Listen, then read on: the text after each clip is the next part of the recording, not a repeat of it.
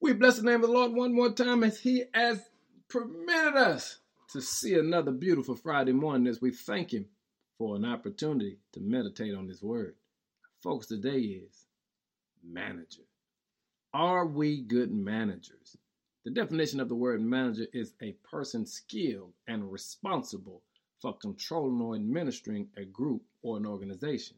And I've got to be honest with you, many of us are finding it difficult in life because we're simply not good managers.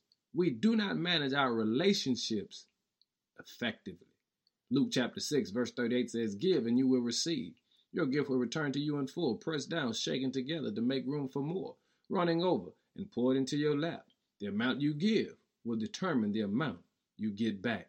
Now, many of us immediately go to money when we think of this text, but the text is not talking about money, it's talking about your skill of management.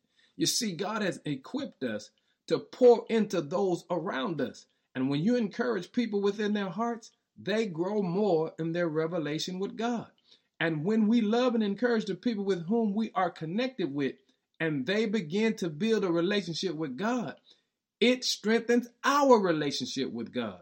And can I tell you, when you check all of your relationships, if the majority of them are messy or strained or torn down, it's because you a poor manager. But today, we're asking God to strengthen us to be better than what we used to be. What are you pouring into? What are you pouring your gifts, your talents, your treasures, and your time into? And see, is it fruitful or is it messy? Hey, family, God has called us to be good managers today.